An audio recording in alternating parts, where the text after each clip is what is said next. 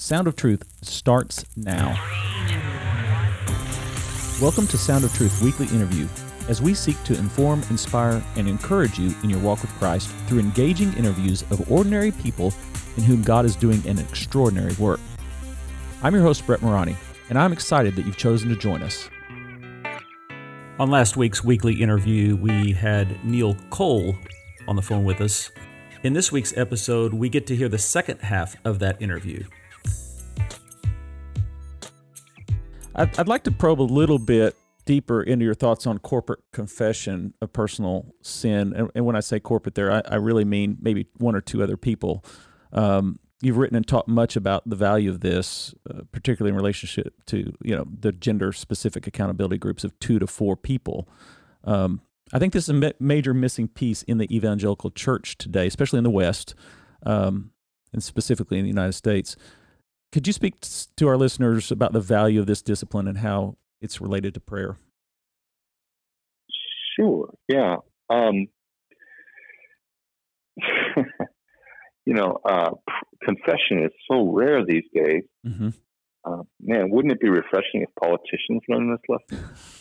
I mean, gosh, so often people just refuse to admit they're wrong, refuse to admit they made a mistake, and mm-hmm. the consequences of that are more mistakes and more wrongness, and the world is just going to pot. Mm-hmm. Uh, I think we can lead the way. Um, confession is not just a once in a while thing you should do. It's it's a weekly, daily kind of a thing. I die daily to, to my uh, flesh.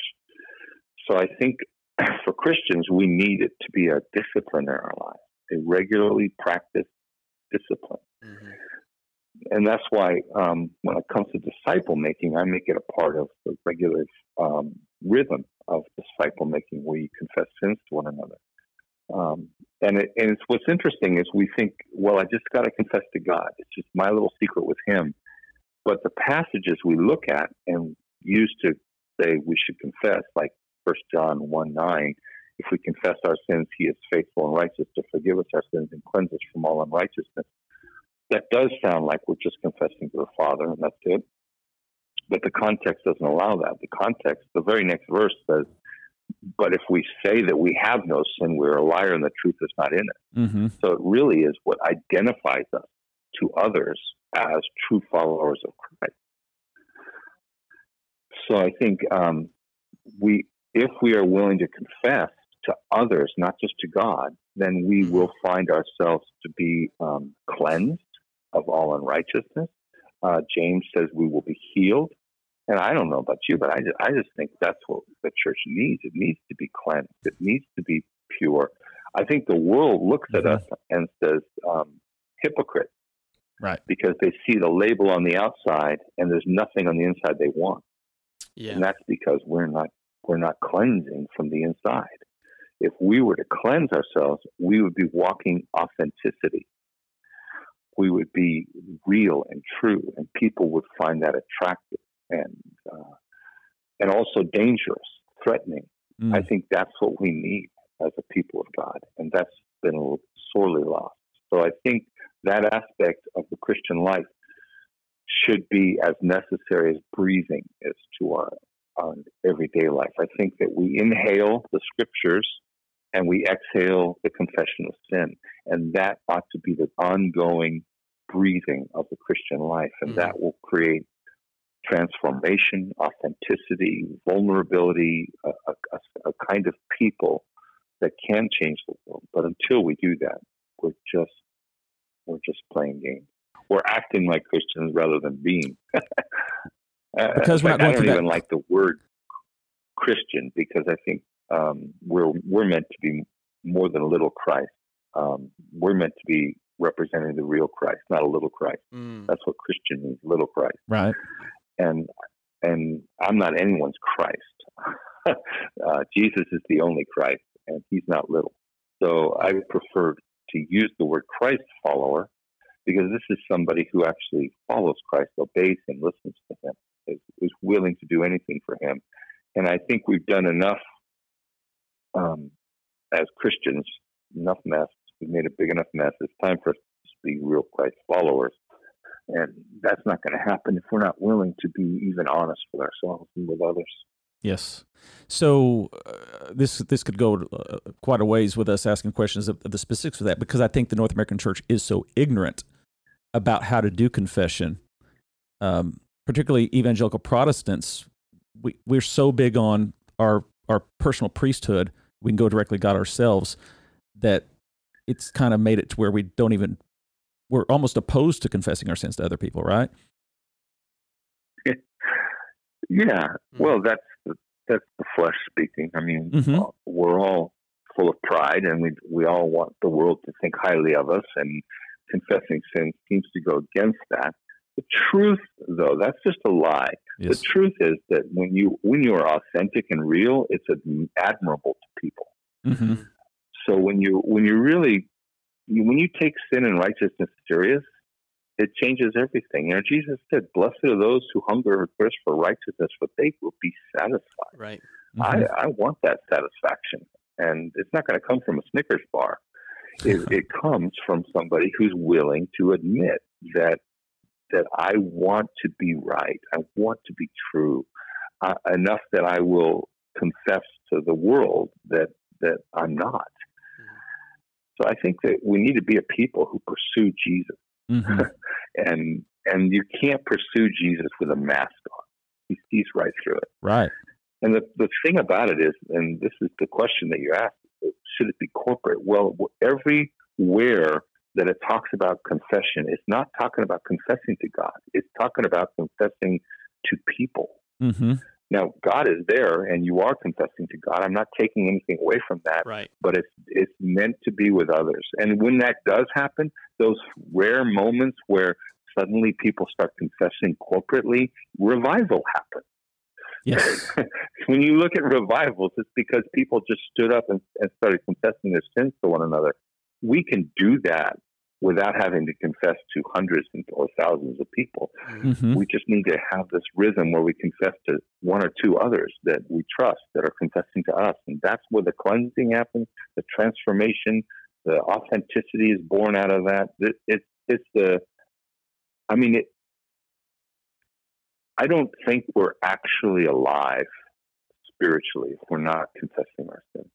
Mm. We're just playing a game. We're putting on a mask were not true, and that should be terrifying right. for for all the churchgoers. Um, now I've seen this. It needs to be something.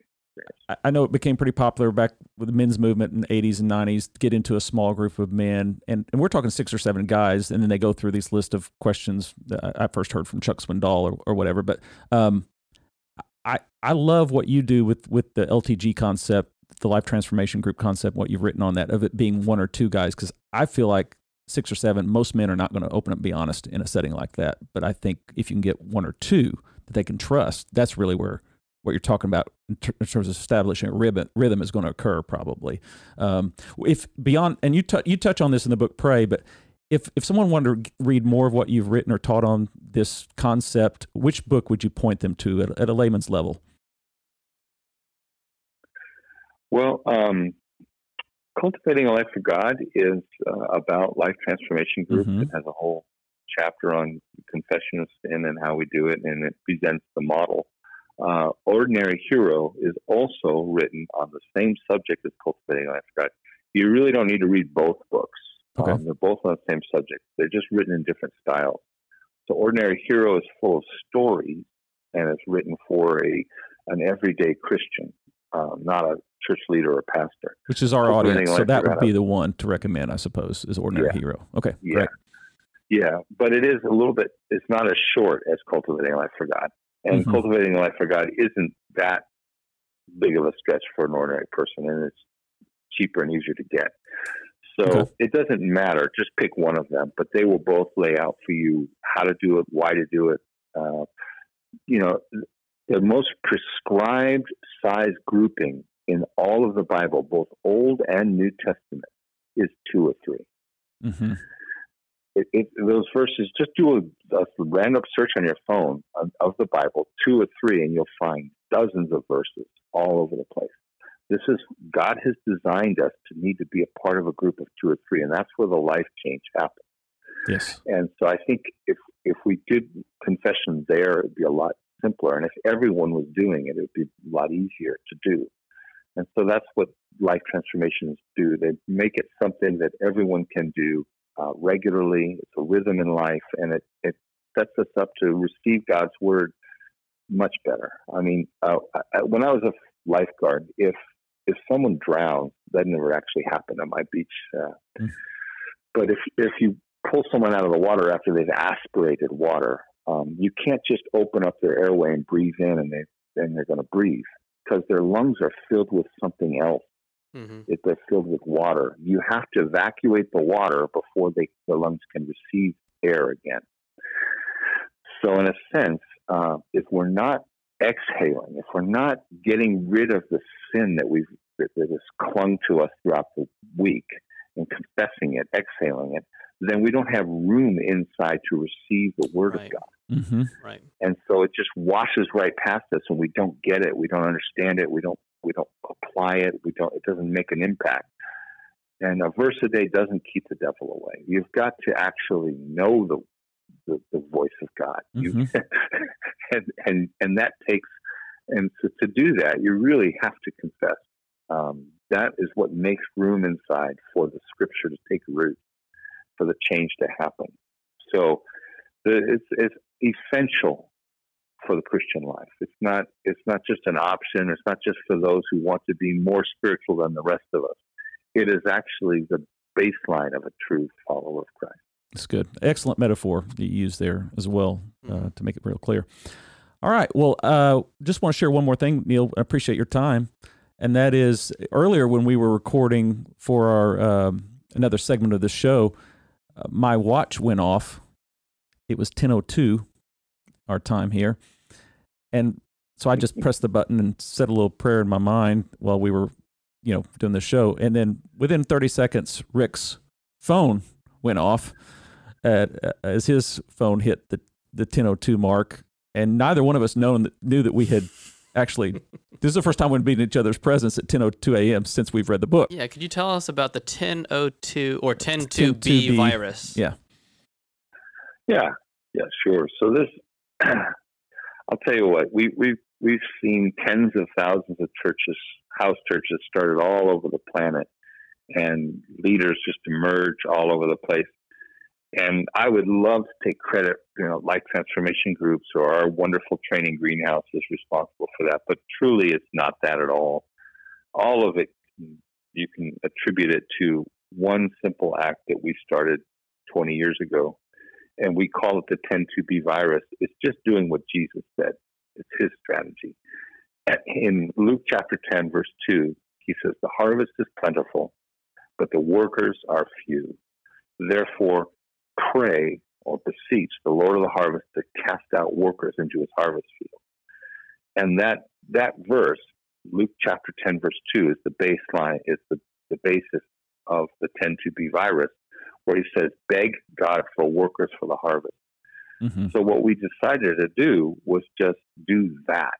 You know, you want a greater harvest, you need more workers. You want more workers, the place to get them is on your knees. Pray. Mm-hmm. So we decided to start setting our phone alarm or watch alarm or whatever you use to go off at 10:02 every single day and remind us to stop what we're doing and just do what Jesus said to do. Beg God for more workers. And I think our entire movement, our global movement, can really be traced back to that simple exercise. And mm. it's not hard. You just, your phone goes off, your alarm goes off, and you take a moment and you beg God for workers. Mm. And I usually specifically think of a, a generation or a people group, and I, I beg God to raise up out of the darkness children of light in that group of people. Because the context there you know, there's 12 disciples. Actually, in Luke 10, there's 70. Mm-hmm. But um, in Matthew 10, he repeats the same words. Uh, Matthew, actually, it's Matthew 9, 30, 35 or 36 or something there. 35, yeah. So he's, the harvest is plentiful, the workers are few, but um, it's the same exact verse. Mm-hmm. And the idea of it is that, you know, there are these, these uh, disciples of Jesus, and they're they're they're told by Jesus to ask God, to beg God for more workers. Those are, they're not going to come from seminary. They're not going to come from the Baptist church down the street or the Methodist church. Those don't exist. The workers for the harvest will come from the harvest. That's the only solution to that context. Mm-hmm. And so, what we're begging God for is for Him to call out of darkness children of light that will carry that message to their families, to their friends, to their neighbors, to their coworkers. And that's where the, the kingdom of God is meant to be. So, when I beg, take a moment every single day, I mm-hmm. do this. I ask God to call out of darkness children of light who will carry that message to others. And that's what this practice is. And it's every single day. I've been doing it for 20 plus years now, um, begging God for workers.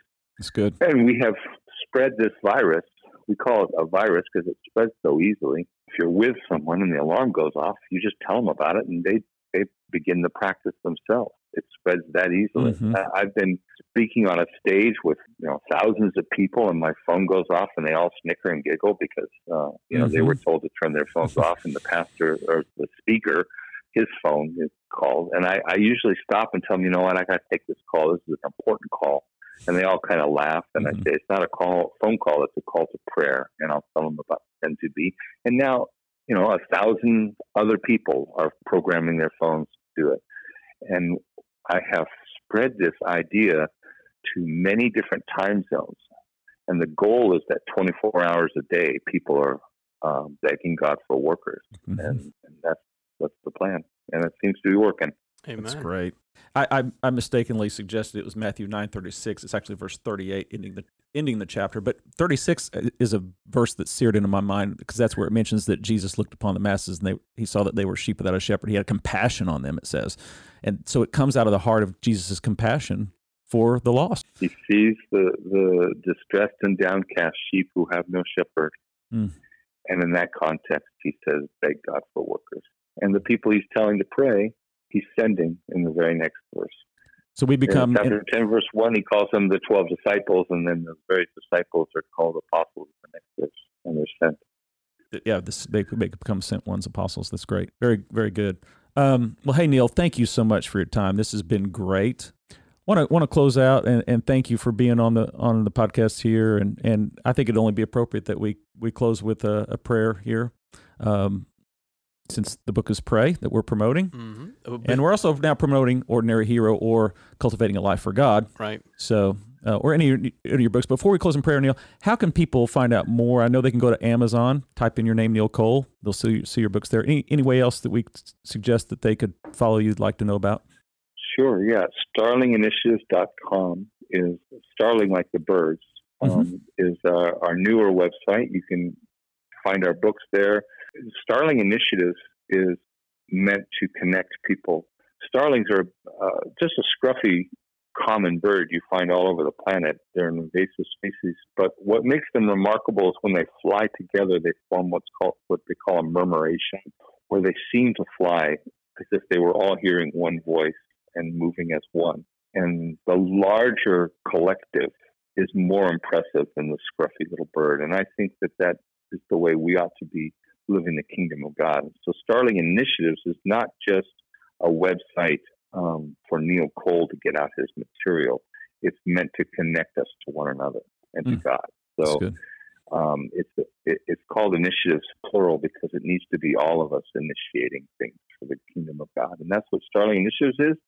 So that's you know www.starlinginitiatives.com and then also, um, there's a YouTube channel I have. It's a relatively new thing. Since the coronavirus hit, um, God kind of told me to start shooting short videos. Mm-hmm. None of them are, I think, seven minutes is the longest one. and they're just thoughts on, on the way we ought to be living for Jesus during this epidemic and pandemic, how the body of Christ needs to be more than it has been. So those are a couple of ways. Do you know what your YouTube uh, channel uh, is called? Um, I just think it's under my name. And just look for um, search Neil for Neil Cole. And there are other, yeah, and there are other Neil Cole. There's a British comedian named Neil Cole, and, and it might be more enjoyable to find his channel. um, but um, but it, but you, if you do a search, you'll eventually find it. And uh, let's see, I'm, I'm on Facebook and Twitter and Instagram.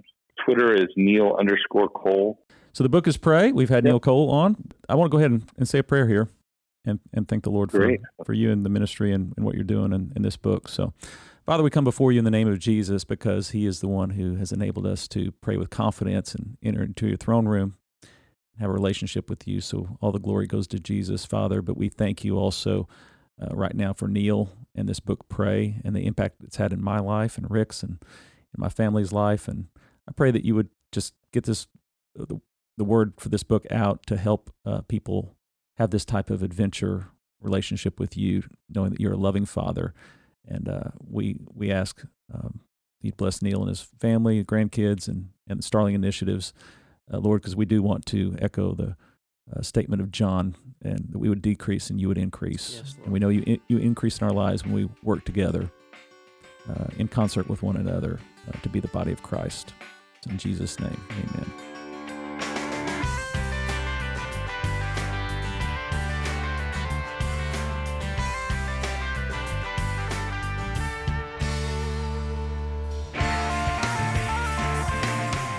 You're enjoying this podcast, please share with your friends. Thanks. The music is by Canon and is used with permission. This podcast is copyrighted by Brett A. Morani, 2021.